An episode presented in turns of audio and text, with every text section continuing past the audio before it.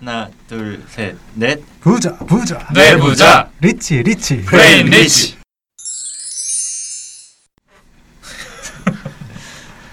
네 안녕하세요. 진짜 이 적막감 너무 싫다. 아 인사해야 됩니다. 인사드리죠. 네 안녕하세요. 젊은 정신과 의사들이 하는 솔직하고 은밀하고 자상한 정신건강과 마음 이야기 내부자들입니다. 자 오늘도 이제 저희의 산뜻한 구호로 시작을 좀 해봤는데요. 네 김지훈 선생님 많이 괴로워하시네요 여전히. 아, 네, 아닙니다. 재밌네요.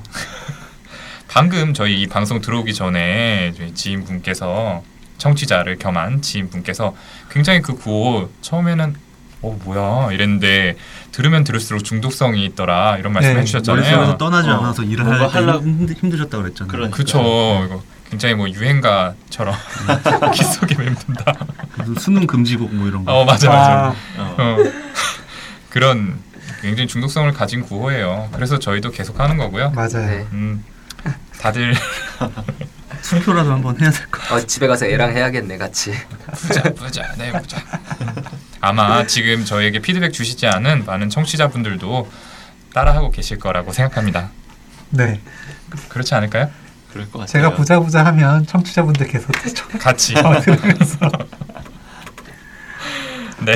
아무튼 이제 오늘 방송 시작해 볼 텐데요. 뭐 이미 이제 저희가 5인 체제가 된 지 조금 지났기 때문에 누군지 대략 아실 거라고 생각하지만 자기소개 한번 하고 본격적인 방송 시작해 보도록 아, 하겠습니다. 맞아요. 저희 이름 정확히 모르고 계신 분들 굉장히 많잖아요. 다들 느끼셨죠? 네 네. 특히 제 이름이. 예, 발음도 어렵고 예, 제 발음도 안 좋고 다들 오늘 한번 이름 정확히 얘기해 보는 걸로 네, 하죠. 또박또박 자기소개 부탁드릴게요. 네, 네, 안녕하세요. 김지용입니다. 네 안녕하세요 허규형입니다 아니 근데 우리 이름에 그렇게 관심이 있으실 줄은 좀 궁금하긴 해요. 아니 아, 그래도 약간 의문이긴 한데 이왕 들으시는 거 정확히 알고. 들으시면 낫지. 예. 안녕하세요. 손정현입니다. 손바닥 할 때 손. 아니 되게- 그거는 당연히 안. 아니 송이라고 오해하시는 분들. 아. 아. 네. 안녕하세요. 윤희우입니다. 사실 윤희우 선생님 이름이 좀 제일 어렵죠. 네 근데 또 한 번 들으면 잘 잊혀지지 않는 이름이기도 음. 하고. 네, 그리고 저는 오동훈입니다. 네, 저희가 이렇게 조금 난잡하게 좀 시작을 했죠 오늘 뭐 구호에 이어서 네. 막 말도 겹치고 조금 시끌벅적하게 시작을 했는데 이제 본격적인 방송 좀 들어가 보도록 하겠습니다. 자, 지난번 정비소 시간에서는 우울증에 대해서 이야기를 나눠봤는데요. 이번 시간에는 강박장애에 대해서 좀 이야기를 해보려고 합니다. 강박장애 아마 다들 한 번씩 좀 들어보셨을 거라고 생각하고 방송에도 좀 많이 등장하는 병이기도 한데요. 이 강박이라는 말 정말 흔하게 쓰는데 자, 이 강박장애 어떤 것인지에 대해서 좀 이야기를 해보죠. 네, 그 제가 자주 가는 사이트가 있는데 거기 이제 서장훈 씨 관련 게시글이 올라왔었어요. 힐링 캠프에 나왔던 영상을 capture해서 올린 거였는데 그 서장훈 씨 워- 청소 워낙 잘 하기로 유명하시잖아요. 예, 그게 이제 승리에 대한 부담감으로 생겼다라는 내용이었어요. 음, 맞아. 근데 이제 댓글들을 보니까 저런 게 결벽증이다. 아니다, 강박증이다. 아니다. 무슨 소리냐? 결벽증이 강박증이다. 음. 그리고 또 뭐 저건 병이다, 병이 아니다. 음. 뭐 이런 내용으로 이 토론에 가깝게 사실은 싸우고 계시더라고요. 리플 안 달았어요? 네, 저는 달까 말까 굉장히 고민했었는데 그런데 참여하시는 거 좋아하잖아요. 상처 받을까봐. 아, 네. 그래서 확실히 이렇게 강박이나 강박증에 대해서 이제 쉽게 이야기는 하지만 어, 또 저희가 정확히 알려드리는 게 또 필요하겠구나라는 생각이 들었습니다. 네. 근데 그 서장훈 씨 얘기는 저도 방송에서 봤어요. 뭐 음료수병이 조금만 흐트러져 있어도 불안하다 이런 얘기를 하셨던 것 같은데 집안 청소하신 거 보니까 정말 깨끗한데 사실 이전에 방송에도 나왔던 다른 분들이 뭐 노홍철 씨나 허지웅 씨도 엄청 깨끗하게 청소하고 사시잖아요. 네, 맞아요. 네. 그런 걸 사실 주변에 가, 사람들이랑 같이 TV 보는 사람들은 와 저 정도면 병 아니야 이런 말 많이 하시죠. 네. 또 멀리서 찾을 거 없이 저부터가 좀 어렸을 때 강박과 비슷한 증상이 있었어요. 그 어렸을 때 숙제하거나 일기 쓰다 보면은 왜 줄을 벗어나서 삐뚤게 적거나 글씨가 마음에 들지 않는 경우가 생기잖아요. 그렇죠. 예, 그럼 왠지 모르게 마음이 너무 불편한 거예요. 그래서 그 장 전체를 이렇게 완전히 찢어버린 다음에 헐. 처음부터 다시 적금 아. 했었어요. 와. 어렸을 때부터 예민했어요. 그리고 또 등굣길에 횡단보도 건널 땐 꼭 흰색 그 선만 밟고 건너야 되는데 그러면은 그날 하루는 뭔가 실수하지 않는다라는 이런 믿음이 음. 있었는데요. 이런 거. 다들 하나씩 좀 있지 않나요? 아니, 어릴 그건- 때 어릴 땐 좀 있어요. 어릴 때. 음. 네. 네. 지금도 그러시는 거 아니에요?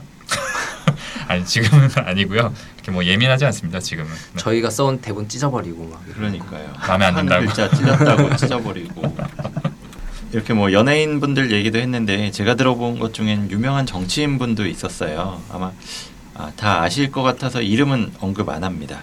그분이 화장실 가는데 위생 때문인지 다른 이유가 있는 건지 그냥 못 가신다고 하더라고요. 그래서 그분이 방문하시는 곳엔 따로 화장실이 있었는데도 뭐 남자 변기 다 떼버리고 자기 변기 설치해 놓기도 하고 그분이 언젠가 구치소를 들어가셨는데 거기 구치소 화장실 변기는 안 바꿨나? 뭐 이런 얘기들도 막 나왔더라고요. 그래서 이게 강박증이다 아니면 평생 뭐 곱게 자라서 그렇다 이런 논란도 있었죠. 굉장히 좀 위험한 얘기 아니에요? 네. 음, 아니 누군지는 좀 밝히지 않았습니다. 그 저번에 그 김어준 씨 닮았다는 얘기 저희가 조금 해드렸더니 아예 컨셉을 조금 그렇게 막 약간 정치색을 띠시네요. 그래서 뭐 물론 저희들 뭐 사석에서는 뭐 지금 얘기한 뭐 다들 아실만한 그 분의 그 증상에 대해서 얘기를 나눠 본 적이 있긴 한데 저희가 사실 그거 직접 보고 확인하고 뭐 면담도 하고 한 건 아니기 때문에 민감할 수 있는 문제니까 좀 넘어가도록 하죠. 그렇죠. 뭐 지지자분들도 계시잖아요. 네네. 저희가 뭐 저희 중에 또 있나? 아니면 씨. 넘어가고. 전 가만히 있겠습니다. 네, 혹시나 좀 문제가 되는 부분이 있다면 윤윤 선생님만 잡아가시면 될 것 같고요. 강박장애에 대해서 자세히 들어가기 전에 강박증으로 고생하는 분의 사연을 먼저 좀 소개해드리도록 하겠습니다. 자, 어쩌면 마지막으로 사연 읽어주는 게 될 수도 있을 것 같은데요. 사연 요정 윤윤 선생님 고별 무대 부탁드릴게요. 살려주시기 바랍니다.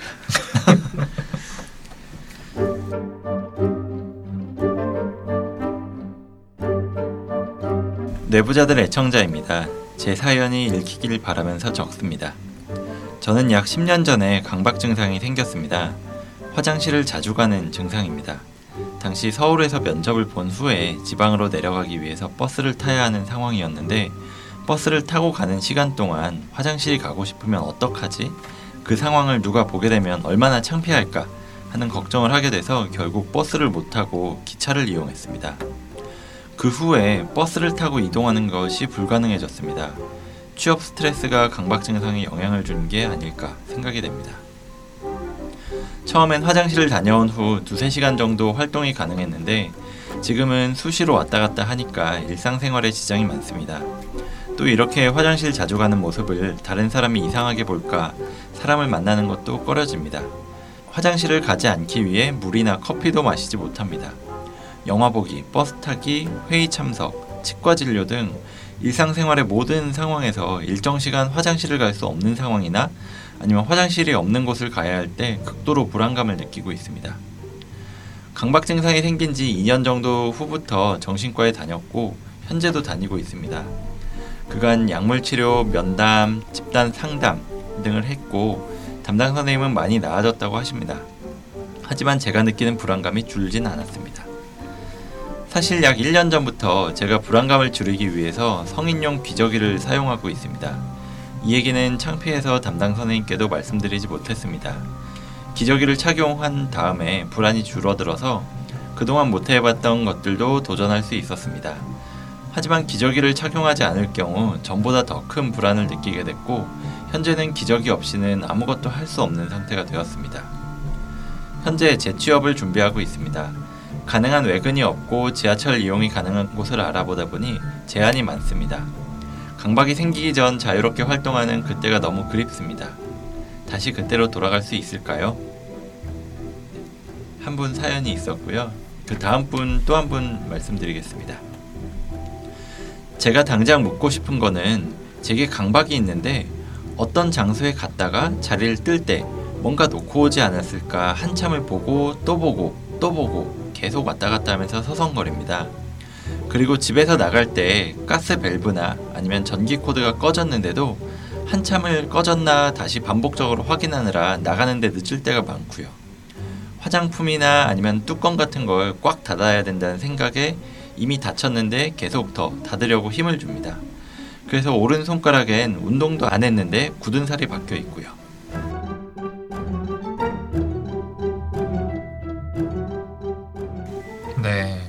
두분 다 소중한 사연 보내주셔서 감사합니다.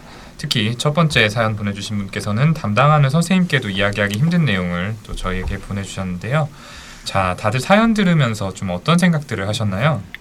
네, 사실 이 사연을 읽으면서 제가 보고 있는 환자분이 보낸 건 아닌가 하는 생각이 들었을 정도예요. 그분도 증상이 상당히 비슷한데 화장실을 못 가는 상황이 되면 배가 끓는 거예요. 실제로 과민성 대장도 있는 분이라서 그럴 때 화장실을 가면 정말 변이 나오긴 하죠. 그래서 그분은 학교를 다니는 분인데 버스를 안 타고 지하철을 타고 다니십니다. 그래서 지하철에는 몇몇 역은 개찰구 나가기 전에 화장실이 있거든요. 그래서 항상 가는 구간에 항상 아 만약에 배가 아파도 어디 역까지 몇 분만 참으면 된다 이렇게 생각하고 지나가시는데 대신에 버스는 절대로 못 탄다고 하시더라고요. 뭐 길이 막힐 수도 있고 어느 정류장 어느 건물에 화장실이 있는지도 알 수 없어서요. 네, 맞습니다. 그 과민성 대장 증후군 말씀을 하셨는데 이제 불안하고 이런 스트레스 받는 상황에서 신체 증상으로 나타난 것 중에 이제 자주 소변을 보거나 대변을 보게 되는 게 이제 대표적이죠. 화장실을 가야 한다. 뭐 이제 화장실에 가는 것을 다른 사람들이 이상하게 본다는 강박 사고와 그리고 화장실을 자주 가는 강박 행동이 조절이 잘 안 되시는 것 같고요. 조절이 안 되다 보니까 그 불안이 또 다시 더 화장실을 자주 가게 만드는 악순환 때문에 정말 힘드시겠다 생각이 들었습니다. 음, 그쵸. 우리 불안하면은 계속 화장실 가게 되잖아요. 음, 그 불안 때문에 더 자주 가게 되실 것 같고. 강박 증상 중에 그 이렇게 소변하고 대변과 관련된 증상이 유난히 많았던 것 같아요. 저도 보면 예전에 봤던 환자분 중에 속옷에 변이 묻은 것 같다는 생각에 그 강박 사고 때문에 힘들어하셨던 분이 계시거든요.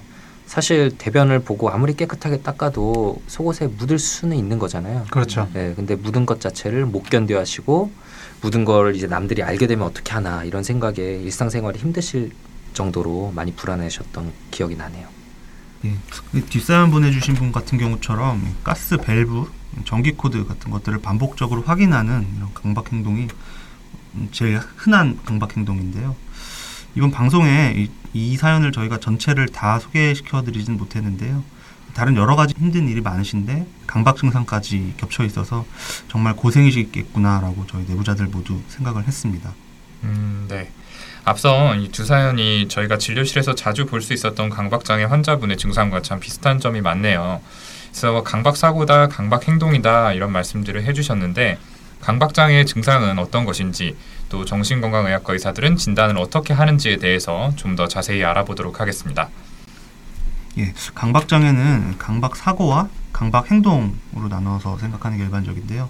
이 강박 행동은 없이 강박 사고만 있는 경우도 이 강박 장애로서 진단을 할 수는 있지만 음, 75% 정도의 환자가 강박 사고와 강박 행동 모두를 가지고 있다고 합니다.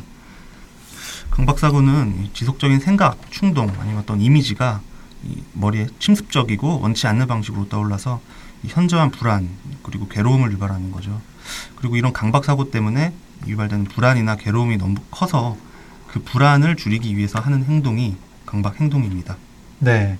좀 예를 좀 들어서 설명을 드리면은 어, 강박 사고는 우선 이제 뭐 가스를 잠그지 않은 것 같은 생각이 반복적으로 든다고 하면은 이 생각은 원치 않는 생각이잖아요. 본인은 뭐 전혀 하고 싶지 않은 그런 생각들인데 이 생각이 들면 아, 난 분명히 잠그고 나왔어라고 무시하려고 해도 이제 결국에 집에 들어가서 확인하기 전까지는 불안이 계속해서 올라가는 거죠.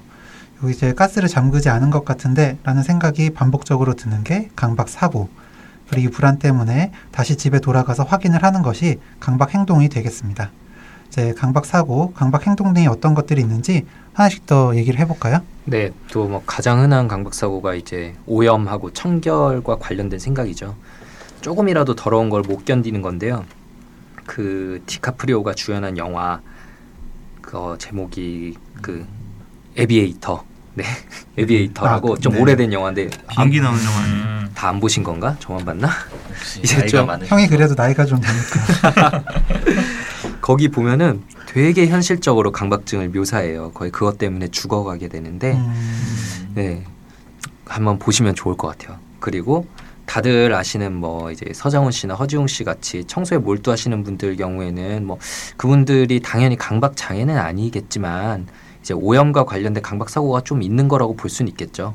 그리고 강박장애로 고생하시는 분들의 경우는 뭐 정말 저희가 상상하기 힘든 수준이거든요. 그렇죠. 뭐 변기를 바꿔 끼우거나 이 정도는 돼야죠. 집요하시네. 그뭐 손만 진짜 10분 이상씩 뭐 30분씩 씻고 샤워하러 한 번 들어가면은 막 정말 오래 하시고 이런 증상들이 많아요. 그리고 나서도 돌아서면은 아, 다시 뭔가 묻은 것 같다는 생각에 금세 또 손을 씻어야만 한다는 거죠. 뭐 네. 하루 종일 씻고 손이 부르트고 이렇게 될 맞아요. 정도까지 네, 하는 네. 건데 그런 것들을 환자분들 본인도 원하지 않거든요. 당연히. 근데 안 하면 너무 힘들어져서 어쩔 수 없이 하는 거고요. 뭐 정말 살기 많이 힘드시겠죠. 네. 저도 이 그 오염 감각 있으신 입원 환자분 행동 치료하는데 손을 30분 이내로 씻기를 약속으로 이제 하자고 해서 음. 하는데 음. 그것도 이제 그 안에 다 씻기가 힘들어 하시는 아. 모습이 기억에 있었어요. 예, 그리고 두 번째로 이제 흔한 건 과도하게 의심하고 걱정하는 강박 사고입니다. 뭔가 잃어버렸다거나 깜빡했다거나 하는 거, 그런 것들인데 아까 이제 두 번째 사연분처럼 이 가스 밸브, 전기 코드 이런 것들과 관련된 사고가 흔하죠. 이런 분들은 뭐 어쩔 수 없이 계속 생각이 떠오르니까 계속 확인하게 되는 강박 행동을 하실 거고요. 네. 반면에 이 강박 행동은 없고 강박 사고만 있는 경우가 있어요. 이제 보통은 어떤 머릿속에 잔인하거나 성적인 이미지가 침습적으로 떠오르는 경우에 이런 경우들이 있는데 친한 친구를 칼로 찌르는 이미지가 반복적으로 머릿속에 떠오른다면은 그것 때문에 좀 너무 힘들겠죠.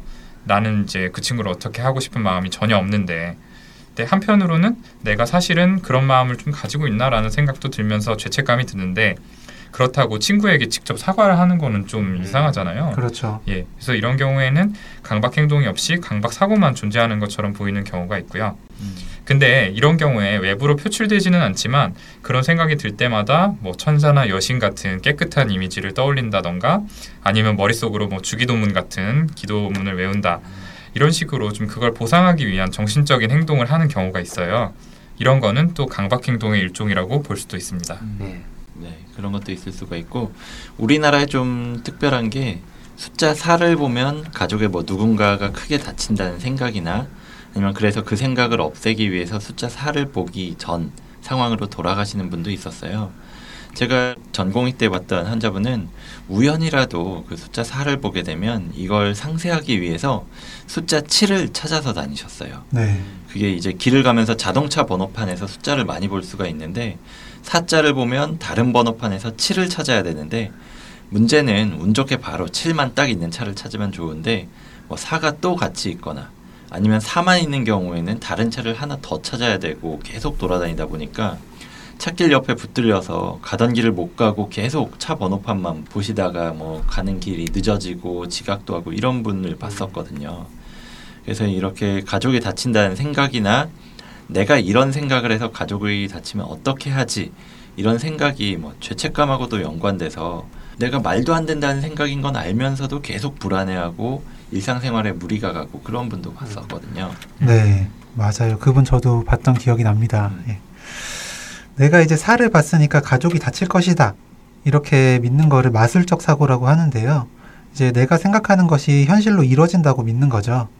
어린 아이 때는 뭐 사실 누구나 하는 이제 정상 발달 과정 중에 보일 수 있는 생각인데요. 미신이나 뭐 의식 같은 것도 음. 비슷하죠. 예. 음, 다들 뭐 시험 보거나 중요한 일이 있을 때면 하는 의식 같은 게 있잖아요. 뭐 또 미신처럼 뭐 미역국을 먹으면 미끄러진다고 해서 미역국을 먹지 않는다거나 볼펜이 땅에 떨어졌는데 뭐 떨어졌다고 안 하고 어 볼펜이 땅에 붙었네라고 하는 것처럼요. 음. 예, 저도 뭐 시험 볼 때면 하는 의식 같은 게 있었는데 뭐 지난번에 시험 잘 봤던 옷이나 뭐 필기구를 똑같은 걸 써야만 하는 거예요. 같은 필기구가 없어서 한참 동안 찾아 헤맨 적도 음. 있고요. 음, 이런 마술적 사고나 뭐 미신 그리고 의식 같은 게 강박 사고와 닮은 점이 많습니다. 제가 어렸을 때 그 횡단보도 건널 때 흰색만 밟고 건너야 됐다는 것도 어떻게 보면 마술적 사고 아닐까 네, 그렇죠. 생각이 드네요. 어릴 땐 누구에게나 있는 거죠, 네, 사실. 저도 마술적 사고 또 얘기하다 보니까 생각난 조금 되게 심했던 케이스가 떠오르는데 옛날에 봤던 입원 환자분이에요. 그 자기 손이 닿은 물건은 일단 본인이 다 가져야만 됐어요. 네, 네, 기억나요. 좀 그거. 특정한 생각이 있어가지고 그래서 간호사 선생님이 이제 입원 환자분들 약을 나눠드리는 중에 다른 분 약봉투가 본인 몸에 닿았어요. 그래가지고 그 약봉지를 빼앗아 가지고 막 가셨는데 당연히 그러면 안 되니까 저희 치료진들이 다시 회수하려고 하니까 막 끝까지 버티시다가 결국에는 봉지 째로 삼켜버렸었어요. 네, 안 뺏기려고. 맞아요. 그때 그 치료진 이- 손을 깨물어서 네. 다치시기도 하고 그쵸. 그랬었죠. 그래서 강박 증상이란 게 얼마나 사람을 힘들게 하는 건가 느낄 수 있었던 좀 경험이었죠. 네, 맞아요. 그리고 또 흔하게 볼 수 있는 강박 증상 중에는 이 물건들이 흐트러져 있거나 좌우 대칭으로 놓여 있지 않으면 불편감을 느끼는 경우가 좀 있죠. 사실 이거는 강박 장애 환자분들뿐만 아니라 일반 사람들에게도 조금씩 있는 증상이 아닐까 싶어요. 그리고 또 주변 분들이 물어보시기를 내가 이런 이런 증상이 있는데 강박 장애 아니냐라고 이렇게 물어보시는 대표적인 증상이기도 하고요. 그 노홍철 씨가 아까 처음에 시작할 때 저희가 얘기를 했는데 이제 뭐 나 혼자 산다였나 거기서 이제 음료수 정리해 놓고 집에 이런 것들이 굉장히 좀 놀라웠던 기억이 나고요. 아까 에비에이터 얘기했는데 또 이보다 더 좋을 수 없다라고 그 잭 니콜슨이 강박장애 환자 역할을 한 영화가 있잖아요. 맞아요. 네. 네. 저도 봤어요. 예, 이잭 니콜슨이 이 영화에서 물건을 항상 좀 대칭으로 놓는 모습이 나오죠. 또 병이 옮을까봐 문 손잡이를 못 잡거나 아니면 문이 잠겼는데도 반복적으로 좀 확인을 하고 이런 여러 가지 강박 증상들이 나오는데요. 또 저희 학생 때 이 정신과 실습 돌 때 펠로 선생님이 이 영화 보여주고 어떤 증상들이 있냐라고 물어봤던 그런 기억이 나네요. 네. 네. 방금 이제 동훈이가 물건 정렬이 일반 사람들에게도 나타날 수 있다라는 얘기를 했는데요. 이처럼 강박 사고, 강박 행동이 있다고 다 강박증, 강박장애라고 진단할 수 있는 건 아닙니다. 강박 사고나 강박 행동이 그 일상생활 중에 지장을 줄 만큼 많은 시간을 소비해야만 진단을 할 수 있어요. 어, 뭐 손에 더러운 게 묻었다 싶어서 평소보다 손을 오래 씻는 거는 사실 일반적인 상황이잖아요. 하지만 매번 씻을 때마다 손을 30분 이상 씻어야만 된다던가 아니면 손이 습진 때문에 막 가렵고 갈라지고도 했는데도 조절하지 못하고 계속 음. 씻는 경우는 이제 강박장애로 진단을 할 수 있겠죠. 지장을 주는 거니까. 그렇죠. 네. 네. 보통은 하루에 1시간 이상 강박 사고나 강박 행동에 몰두했을 때를 강박 장애로 진단을 해요. 하지만 가장 중요한 거는 시간 자체보다 그 일상 생활에 얼마나 지장을 두느냐 이게 제일 중요한 거겠죠. 네. 네. 음, 네, 그렇죠. 또 강박 증상이 나타날 수 있는 정신건강의학과 질환이 강박 장애만 있는 건 아니에요. 그래서 좀 다른 질환과 감별을 해주는 게 중요한데요. 이를테면은 이제 범불안 장애라고 해서 그런 병에서 나타나는 과도한 걱정을 대표적으로 좀 예로 들어볼 수 있을 것 같습니다. 보통 저희는 이제 비 오면 소금 파는 아들 걱정하고 날씨가 맑으면은 우산 파는 아들 걱정하는 어머니의 마음이다 이렇게 이야기를 하는데요. 이렇게 한 가지 주제에 국한되지 않고 일상생활 전반에 걸친 과도한 걱정과 불안이 있다고 하면은 이거는 강박 장애보다는 범불안 장애로 진단을 합니다. 그리고 이제 저장 강박에 대해서 사실 물어봐 주신 분도 계셨는데요. 이 저장 강박 같은 경우에는 그 DSM 4판에서는 강박 장애 영역에 들어가 있었는데 이 DSM 5판에서는 저장 장애라는 독자적인 진단이 됐어요. 그래서 이 물건을 버리지 않고 모아두는 이유가 원치 않는 강박 사고 때문이 아니라 내 걸로 만들고 싶다라는 욕구 때문이라는 게 이 두 질환 간의 차이가 될 수 있겠죠. 예, 오늘은 강박장애 전반에 대해서 얘기해보는 시간이니까 예, 저장 강박에 대해서는 다음번에 좀 더 자세히 다루는 기회가 있었으면 좋겠습니다. 예, 그리고 하는 질환에 대해서 더 말씀드리자면 이 신체 이형 장애라고 하는 질환에서 외모에 대해 집착을 한다거나 이 발모광이라고 하는 진단에서 머리나 신체 다른 부위의 털을 반복적으로 뽑는 것 그리고 이제 거식증 같은 섭식 장애에서 음식에 대해 집착하는 것 그리고 주요 우울 장애에서 좋지 않은 일에 대해서 자꾸 반복적으로 떠올리게 되는 것 같은 것들이 이 강박 증상과 비슷해서 감별을 해야 하는 질환들입니다. 네. 그리고 강박 장애하고 구분해야 하는 것 중에서 강박성 인격 장애라는 진단도 있습니다. 저도 정신건강의학과 수련 받기 전엔 둘이 뭐 어떻게 다른 건지 좀 헷갈렸었는데요. 둘 다 강박이라는 말도 들어가고 흔히 완벽을 추구하고 또 하던 일이 하나라도 잘못되면 힘들어하는 사람들한테도 어, 강박증 아니야? 뭐 이렇게 얘기하곤 하니까 그런 것 같습니다. 네. 근데 이 두 가지 진단의 가장 큰 차이가 강박증은 스스로가 증상을 불편해하고 강박성 인격 장애는 스스로는 불편해하지 않는다는 게 좀 차이가 있어요. 그 강박증 증세가 일어날 땐 원치 않는 불안한 감정이 자꾸 올라와서 정말 고통스러워하는 데 비해서 이 강박성 인격은 별로 그렇지 않고 오히려 주변 사람들이 고통을 받는다고 하죠. 그래서 제가 이 강박성 인격 장애 좀 검색을 해보려고 구글에서 OCPD를 검색해 보려고 하니까 OCPD 허스번드 디볼스가 자동 완성되더라고요. OCPD라는 게그 obsessive compulsive personality disorder 네, 강박성 장애죠. 인격 장애인데 음, 네. 음. 얼마나 많은 그 와이프들이 고통을 받는다는 이야기일까요, 이게? 네. 그 항상 환자분들에 대해서 강박적일 정도로 완벽주의적인 환자 바보 윤희우 선생님의 부인분께 힘내시라는 말씀드립니다. 네. 이야기가 잠깐 샜는데 실제로 저희 내부자들은 어떻게 강박 장애를 진단하는지 사연을 가지고 좀 말씀을 드릴게요. 이미 이제 첫 번째 사연을 보내주신 분은 강박 장애로 진단을 받으셨다고는 하는데 이제 화장실을 자주 가게 되면 어떻게 하지? 뭐 또는 화장실을 자주 가는 걸 이상하게 생각하면 어떻게 하지? 라는 내용에 원하지 않고 또 반복적으로 드는 강박사고가 이미 있으시고 이것 때문에 기저귀를 차거나 화장실에 수시로 가는 등의 이제 강박 행동을 보이고 계십니다. 이 강박 사고나 강박 행동이 일상생활에 지장을 줄 만큼 오랜 기간 사연자 분을 괴롭히고 있고요. 그 일상생활 전반에 대한 걱정이라기보다는 이제 병과 관련된 생각이라는 점에서 범불안 장애도 아니어서 이제 강박 장애로 진단을 할 수 있겠습니다. 이제 두 번째 사연자분 같은 경우에는 뭔가를 놓고 오지 않았을까, 이제 가스 밸브를 잠그지 않았나 이런 강박 사고와 확인하는 강박 행동이 있고 이로 인해서 늦을 때도 많다고 하시긴 하는데 음, 강박 장애로 진단하기 위해서는 실제로 일상생활에 얼마나 지장을 주는지 그리고 하루에 이런 강박 증상으로 얼마나 시간 소비를 하시는지 좀 더 알아본 뒤에 진단을 할 수 있을 것 같습니다. 이렇게 강박장애 증상과 진단은 어떻게 하는지에 대해서까지 이야기를 해봤습니다. 이어서 강박장애는 왜 생기는지, 치료는 어떻게 하는지, 저희의 치료 경험은 어떤 것들이 있는지에 대해서는 잠깐 쉬었다가 2부에서 좀 계속 이야기 나누는 걸로 하겠습니다. 2부도 계속 들어주세요.